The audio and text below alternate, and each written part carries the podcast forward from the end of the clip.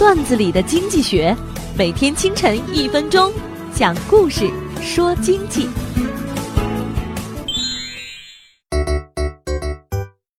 杰克和朋友们从纽约开车去迈阿密，一路上他们看到加油站的广告五花八门。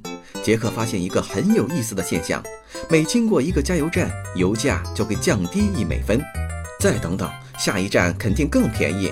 快进入迈阿密境内的时候，汽车的油只够跑五十公里了。朋友们都很担心。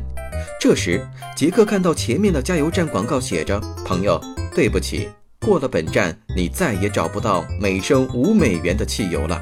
杰克突然将车子驶进了加油站。嘿，伙计，给我加满！加完油，杰克高兴地问加油站的服务员：“伙计，下一站油价一定很贵吧？”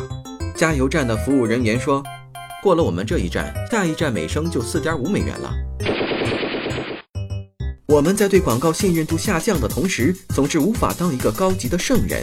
这就是商家总是不断抛出小恩小惠诱惑人的广告的原因。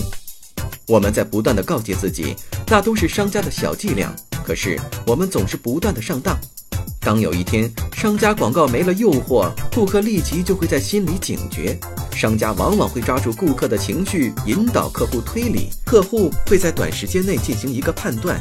当他们看惯了促销诱惑，突然遭到情感上的挫折，顾客就容易马上下决定。